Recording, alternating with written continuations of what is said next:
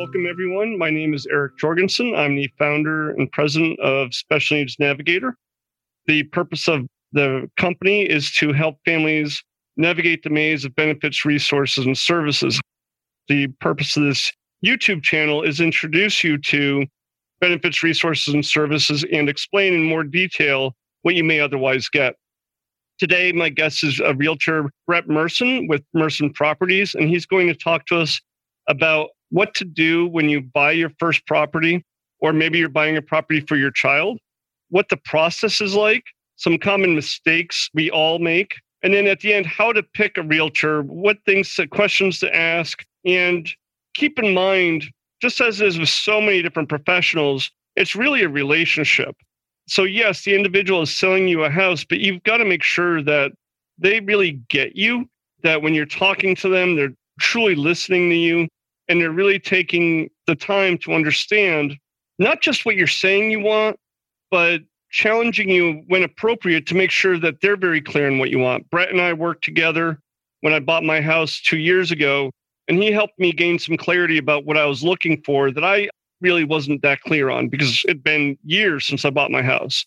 So that's a big reason why I invited Brett to talk today. I really like his process. He is licensed in Maryland and Pennsylvania. And with that introduction, I'm going to let Brett tell you a little bit more about himself. Brett, welcome. Good morning, Eric. Thanks for having me on. Brett, would you mind just giving us a quick background about yourself and Merson Properties? Yeah, absolutely. So I'm licensed with Keller Williams in Frederick, Maryland, and then our team is Merson Properties.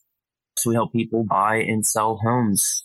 Originally, I got in real estate in February of 2015 before that, I was in construction.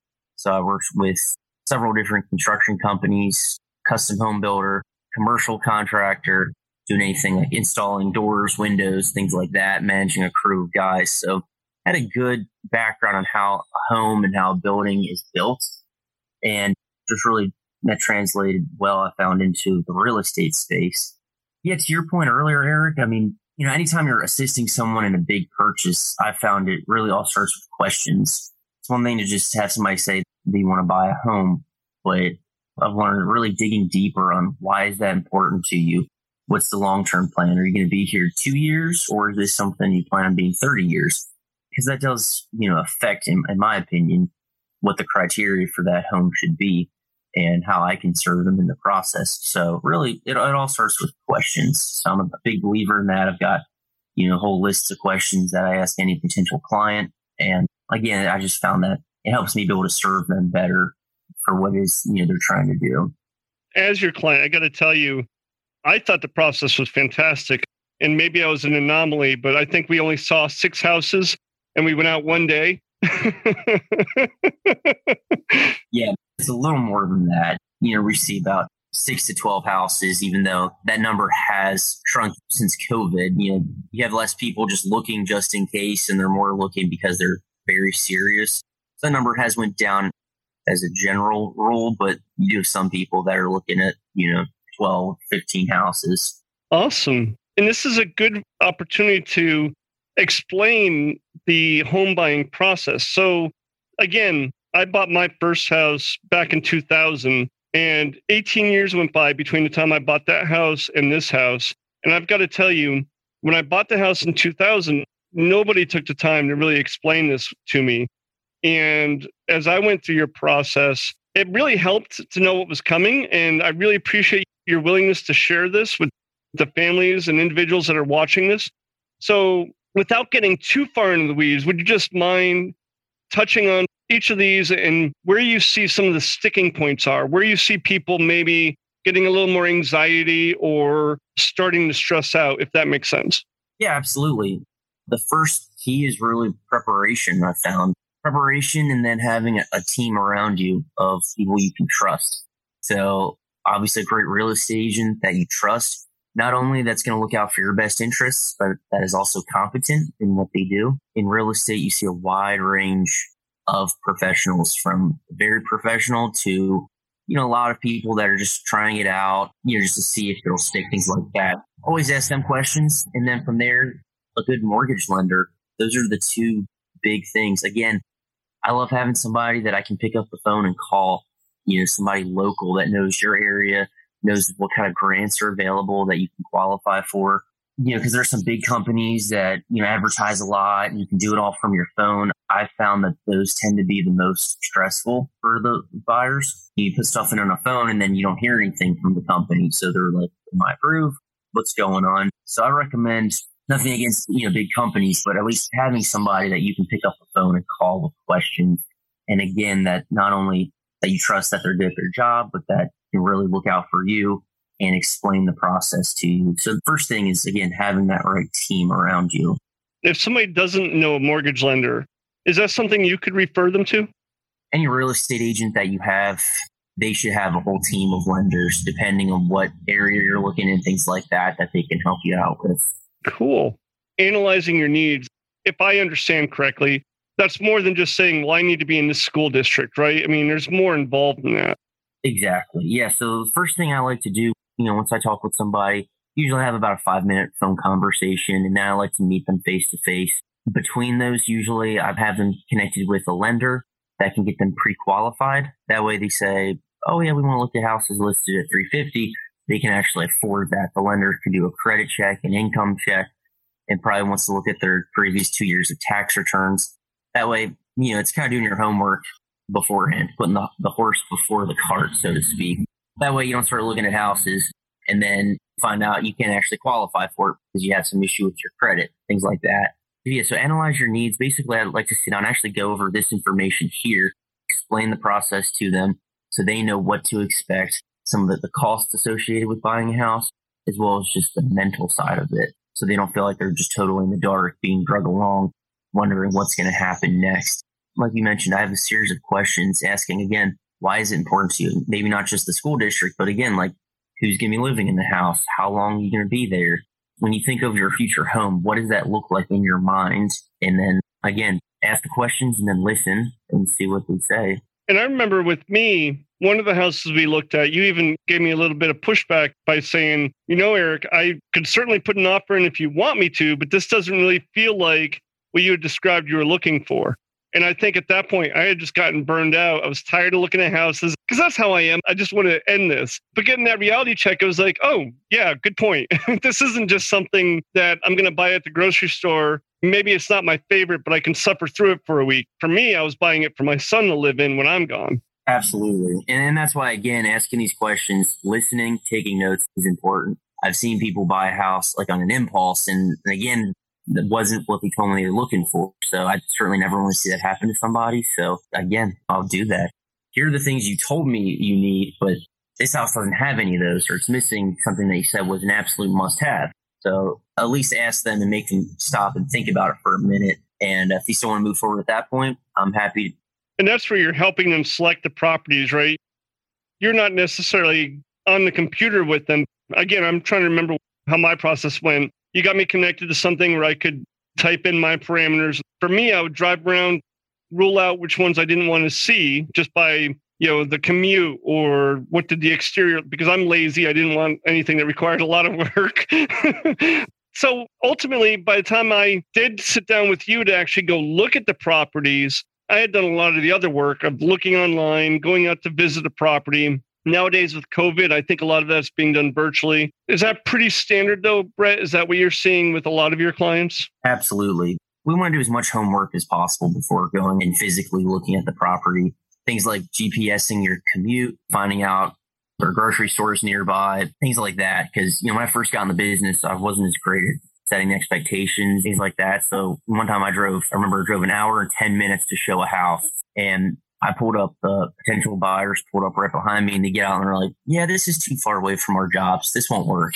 So I really took a, a mental note then, and was like, "Okay, this is a 10 second Google Maps search instead of wasting you know two and a half hours of getting out there and having the sellers vacate the house, you know, for the showing period, things like that." So just looking at the Google Maps, like the aerial view, say a factory next door, to the deal breaker. So again, doing as much homework as possible beforehand. I've got a. Uh, Sounds like you got a helper. And I do. An intruder he just stumbled out. It's all good. I can just stick him inside. No, this is fine. I mean, this is part of COVID, right? I mean, you're dad. I mean, other parents out there get it. This is Logan. He just had his birthday on Sunday, actually. Happy birthday, Logan. Realtor in training, right? Yep. Can you say hi? Can you wave? Say hi, Mr. Eric. He's like, that's not interesting. Yeah, he'd rather be playing with his baseball or something. Anyway. So once you've looked at, made sure there's no train tracks or anything kind of random like that, making sure that if you want, if you're going to be using public transportation, you don't have a 15, 20 minute walk, especially when you get think about when it's raining or something. So you've found the property that you like. Now we're getting ready to put an offer in. Again, this one burned me a couple times because there was a couple houses I remember being really interested in. We put the offer. It had either been under contract already because they were going really quick when I was looking. What does that mean though? What are you doing when you're writing the offer? What types of things do people need to expect? Yeah, the biggest thing I, I always say is you want to put the numbers and dates in here. You know, of course, the main number is what price are you asking for any seller concessions to help with your closing costs? And then what date are you closing on? And what inspections do you plan on doing? Because those are all things that sellers will evaluate when choosing an offer. And this market now, with such a shortage of inventory or houses available, a lot of houses are getting multiple offers. So a lot of things, you know, maybe if you do, you know, and less inspections or you write it as is, where the seller isn't going to have to fix anything, they're, they'll be a lot more willing to work with your offer versus another. Maybe, you know, maybe the other one has a higher price even, and they'll take one that, you know, maybe has better, uh, favorable terms for them in other ways. Okay. Put all that together, yeah, and then pretty much everything's electronically signed now. So I'll write it up. You know, usually most offers in this area are about 45 pages, but that does vary. Some states are still in the single digits for contracts. Some get up to 75 pages. Totally depends on your area. We'll send it over to the seller and then they can accept it, decline it, or counter the offer. And we'll go back negotiating with them there. We come to terms and then we'll go down to you know, versus this three pronged approach. We have an accepted contract and then we're working on any inspections. Meanwhile, the lender's going to be helping them with the appraisal, you know, underwriting the loan, things like that. And then we'll send it to a title company or a title attorney and they're doing a background search on the home. Things like making sure there's no unpaid liens or they didn't just take out a second mortgage on it that the seller that they didn't report, things like that. And this is again a place where you can help the buyer because most of us probably don't know a title company or don't know a home inspector. I mean, it's just not something that we deal with every day. Absolutely. And anyone can Google, you know, home inspectors on, you know, Angie's list or title companies. But, you know, again, there are a lot of great ones around and there are a couple that have made certain transactions pretty unbearable for, you know, the buyers and sellers just because they picked a out of state title company that didn't know what they were doing. They had a, a five hour settlement it did close, but it wasn't a very pleasant experience for any of the parties involved. So again, having somebody that has a track record, and again, that it goes back to your relationship, whether it's with your agent, your lender, hopefully both, whoever that team of people you surround yourself with is huge so they can guide you to people that are going to treat you right during the process. The theme I'm hearing here is it's really and you've said it yourself, it's really about the relationships. So when you're looking to buy a house for yourself or if you're doing like I was, buying a home for your child, this is not something that you should be going in like you're buying a pair of jeans, right? I mean, this is something that if you're taking a 30 year mortgage out, you're paying at least 30 years. That's a long time to be involved in something. So the people that you're working with, you really don't want to, in my personal opinion, you don't want to be working with people that are rushing you. You don't want to be working with people who are saying, come on, come on, come on, right? Absolutely. It all comes back to that trust word. I think I've said it, you know, three or four times now already. People that you know are going to have your best interests in mind, that aren't going to rush you, that are going to take their time, teach you, explain the process. Again, having the trust is huge because, again, if there's a certain document that the lender needs and they're in a time crunch and they call you and say, Hey, Eric, we really need that tonight. You know that they're calling you with your best interests in mind because the lender actually needs it, but they're taking their time on other things making sure that this is the right house, things like that. So that way, again, if they ever have to do make that call, say we need this now, it's like you know that they're not just saying that just to try to get you to make a, a rash decision, but that it is something that actually needs to be done. So again, it all comes back to trust.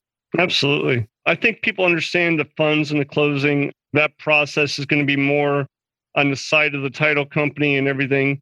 So I'm skipping ahead to mistakes. When we were working together, one of the things I remember you telling me is you did recommend very strongly that I get a home inspection done. Absolutely. I highly recommend a home inspection. It's basically where you'll have most states are licensed, but not every, of a guy come through that he's going to know at least a little bit about everything in the house, but he probably won't be an expert on very many of them. So he'll come through, you know, they'll check, you know, anywhere from the outlets, the windows, making sure they open and close properly, check all of the appliances, your plumbing, making sure you don't have any leaks, things like that. You know, they'll spend anywhere from three to four hours on a house. That really just going through the fine tooth comb. Right. And then like with my inspection, I also had a radon test done because I guess in Maryland, radon is pretty common to have in your basement. It's an odorless gas that can cause cancer.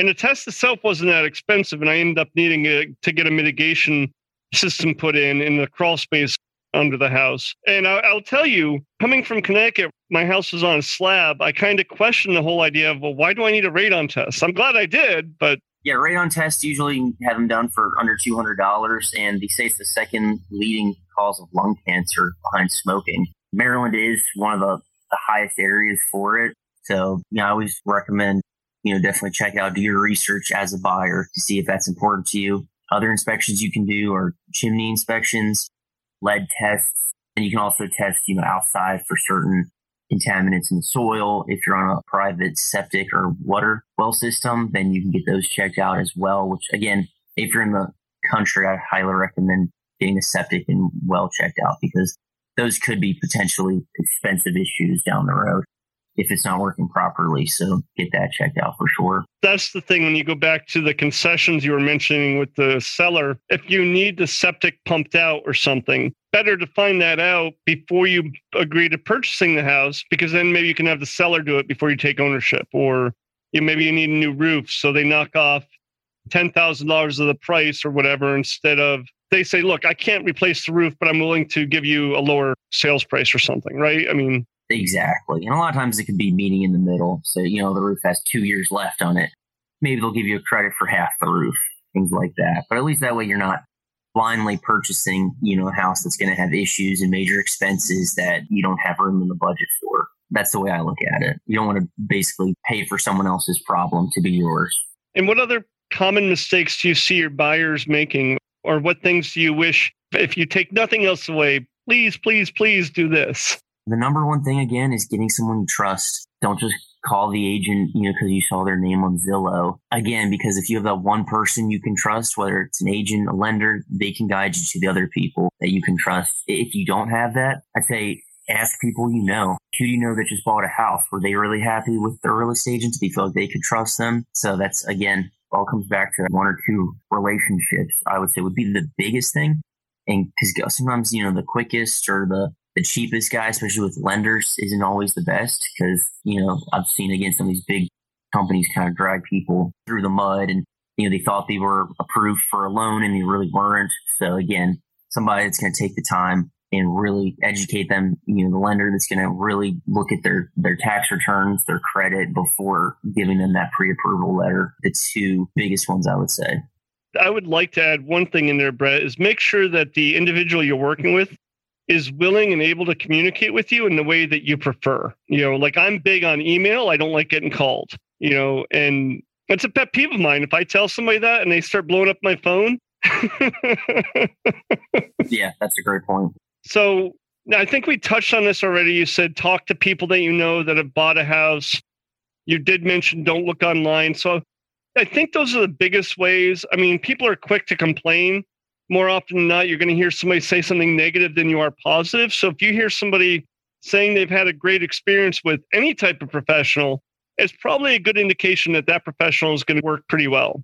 Absolutely. And you can utilize online tools. Again, like you checking out the reviews on Zillow or Facebook if you have a business page.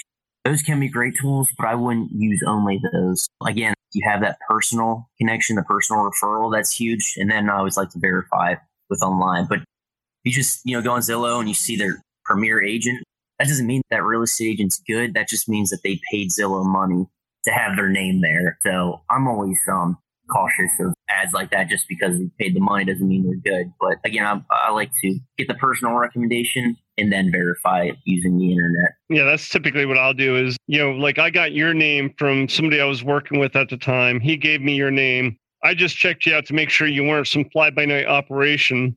I really trusted the individual who gave me your name. So I'll admit I didn't do a super deep dive, but last thoughts, Brett. Again, that the key takeaway is if somebody is nervous, they haven't bought a home in a while, or they really want to make sure they buy the right house for their child, is there anything besides making sure you pick the right realtor? Is there anything you should make sure that you tell the realtor? Or that maybe a flag goes up if the realtor isn't asking you? You know what I'm saying? Yeah. A big one is, again, if they're asking you what's important to you about owning this home, What's your long term plans? What are some must haves? Those are the kind of questions I would say that if they're not asking you, you know, if, they, if you just call them up and ask to see a house and they just say, great, what time? I would maybe be a little more cautious of that. If they just want to show you houses and get you to buy the first one you look at, that could be an indicator there. Again, they're not really diving deep, figuring out what's important to you, why that's important to you. Again, to really coincide with your vision, your hopes and dreams, I would say.